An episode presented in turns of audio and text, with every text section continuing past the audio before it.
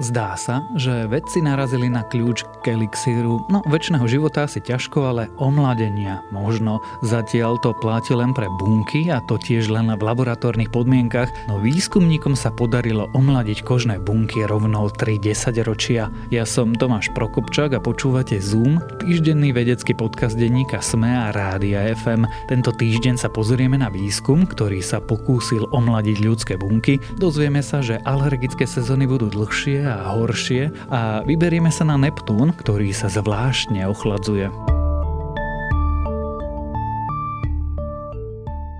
Stačili necelé dva týždne a kožné bunky 53-ročnej ženy boli akoby o 30 rokov mladšie. Okrem toho, že tvorili viac kolagénu, dokázali rýchlejšie hojiť rany ako staršie bunky. Vedci ich omladili v koktejle látok, ktorý by raz mohol pomôcť predchádzať vzniku stareckých chorôb, akými sú rakovina či Alzheimerova choroba.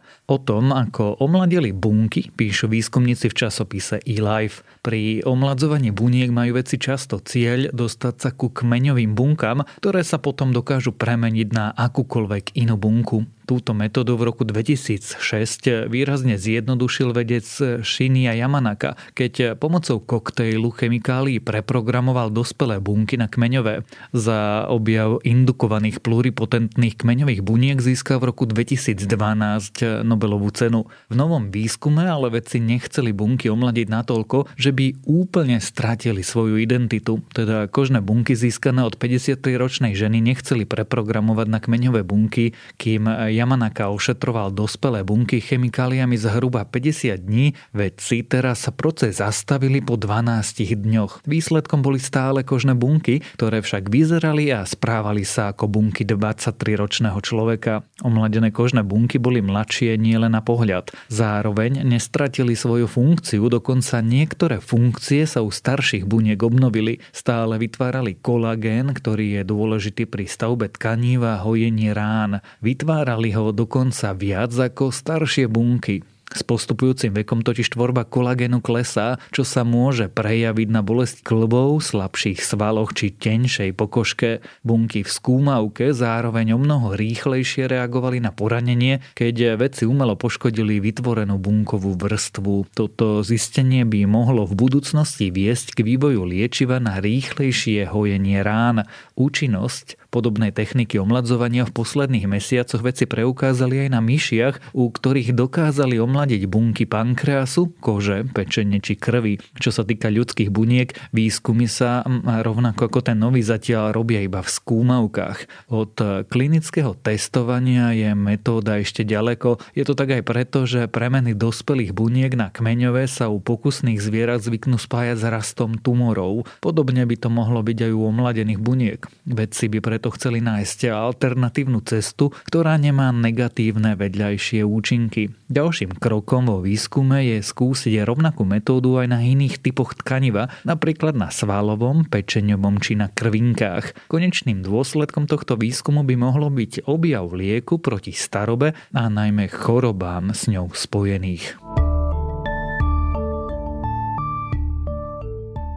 Jar zo sebou prináša mnoho pozitív, ako napríklad viac slnka a dlhšie a teplejšie dni, no pre milióny ľudí na celom svete znamená aj zhoršenie zdravotného stavu a príchod alergií. V súčasnosti nimi trpí približne 10 až 30% dospelých a 40% detí. Svetová zdravotnícka organizácia predpokladá, že do roku 2050 sa toto číslo ešte zvýši. Odhady hovoria, že v tomto čase bude alergie nimi trpieť približne polovica obyvateľov planéty. Ak ste mali pocit, že posledné roky sa vaša alergia objavuje skôr, trvá dlhšie a je silnejšia, vôbec nemusí ísť len o subjektívny dojem. V novej štúdii, ktorú uverejnil odborný časopis Nature Communication, vedci hovoria, že peľová sezóna bude v dôsledku klimatickej zmeny čoraz intenzívnejšia. Už štúdia z roku 2021 zistila, že celková peľová sezóna bola v Severnej Amerike dlhšia o 20 dní než v roku 1990.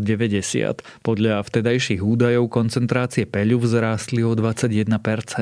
Výskum amerických vedkyň teraz ukazuje, že ani v budúcnosti sa situácia nezlepší, naopak bude horšia. USA budú totiž v tomto storočí čeliť až 200-percentnému zvýšeniu celkového množstva peľu a vedci dodávajú, že peľová sezóna sa začne na jar až o 40 dní skôr a podľa ich scenára bude trvať až o 19 dní dlhšie ako dnes. Dopady nebudú len zdravotného charakteru. Odborne povedané, peľ je súbor zrelých peľových zrn.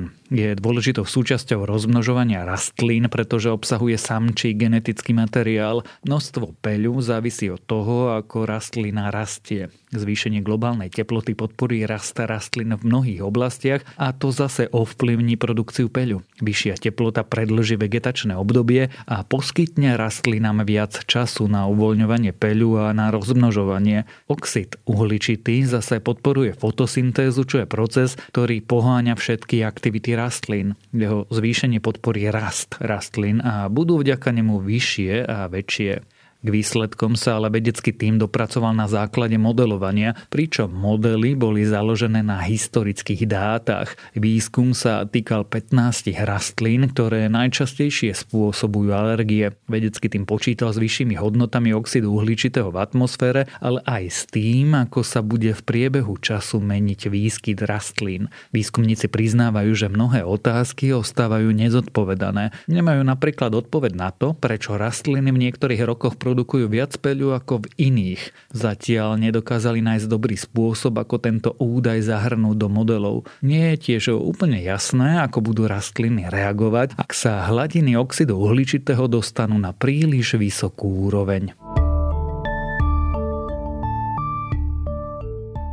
Tak ako Zem, aj Neptún má ročné obdobia. Leto na ňom však netrvá 3 mesiace, ale 40 rokov a teploty sú takmer o 200 stupňov nižšie ako na našej planéte. Neptúnovské leto je teraz zhruba v polovici a vedci ho podrobne skúmajú prvýkrát od objavu planéty v roku 1846. V atmosfére 8. planéty slnečnej sústavy si totiž všimli niečo zvláštne. Teploty na Neptúne začali klesať, hoci sa blíži vrchol leta. Objav opisujú v štúdii The Planetary Science Journal. Rok na Neptúne trvá 165 pozemských rokov. Za toto obdobie planéta obehne Slnko. 40-ročné leto na južnej pologuli sa začalo v roku 2005 teploty na planéte sledovali vedci počas celého obdobia až doteraz na stovke infračervených záberov. Teploty na Neptúne sa bežne pohybujú od mínus 218 do mínus 200 stupňov Celzia. Vedci si všimli, že za posledné dve desaťročia sa začala celá planéta postupne ochladzovať napriek tomu, že na južnej pologuli je práve leto. Medzi rokmi 2003 a 2018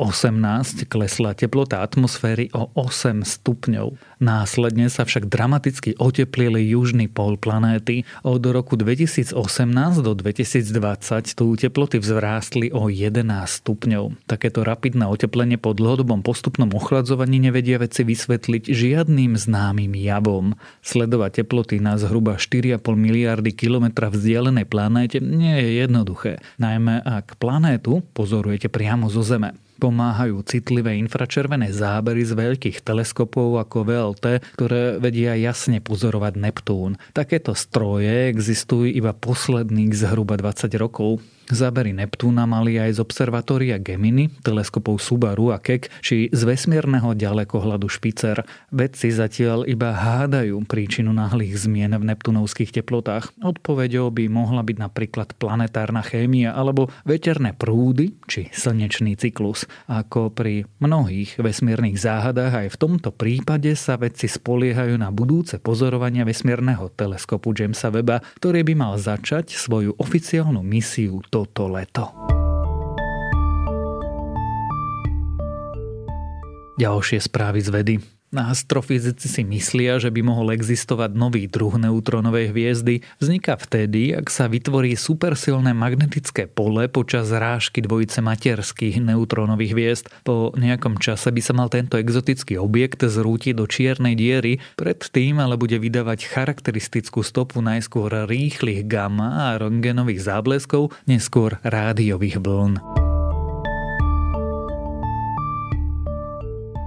Kľúčová častica nemá takú hmotnosť, akú by mala mať. Výsledky meraní Fermilabu ukazujú, že nameraná hmotnosť V bozónu nesedí s predpovediami štandardného modelu. Výsledky teraz musí overiť iný experiment, napríklad veľký hadronový urýchľovač. Ak sedia, znamená to krok novej fyzike. Vysvetlením anomálie by mohla byť napríklad nejaká neznáma častica, ktorá s V bozónom interaguje.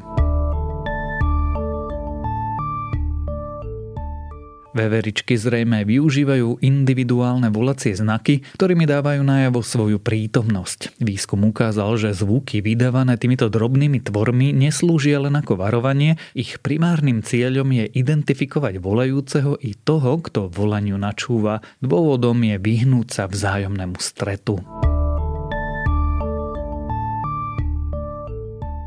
Ak sa ženy vystavujú počas tehotenstva pesticídom, môže to mať vplyv na budúce spánkové návyky ich detí. Výskum naznačuje, že vplyv pesticídov sa prejaví počas dospievania dievčat a zhorší kvalitu ich spánku. Pesticídy totiž môžu fungovať ako tzv. endokrinné disruptory a blokovať napríklad melatonín. Ak vás správy z vedy zaujali, viac podobných nájdete na weboch tech.sme.sk a primár.sme.sk.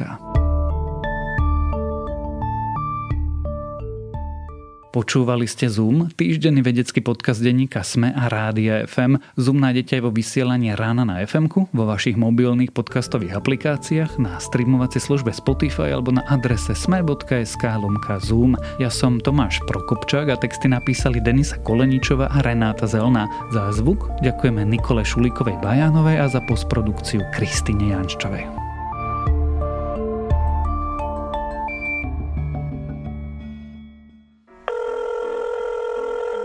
Dobrý deň. Dobrý deň, tu je Adam Blaško, ja moderujem satirický podcast Piatoček. Máte na chvíľku čas? Akože absolútne vôbec, hej. Tak aj takto môže dopadnúť nový piatoček, ale nemusí. No nezistíte to, kým nás nebudete počúvať. Sme satirický podcast, ktorý už pomaly začal politikom robiť vrázky na čele. Špinavé protislovenské prostitútky. Piatoček si môžete vypočuť prekvapivo každý piatok na vašich obľúbených streamovacích platformách. Mne normálne láta z rukou vypadla. A nezabudnite, boskávame vás všade. Dovidenia.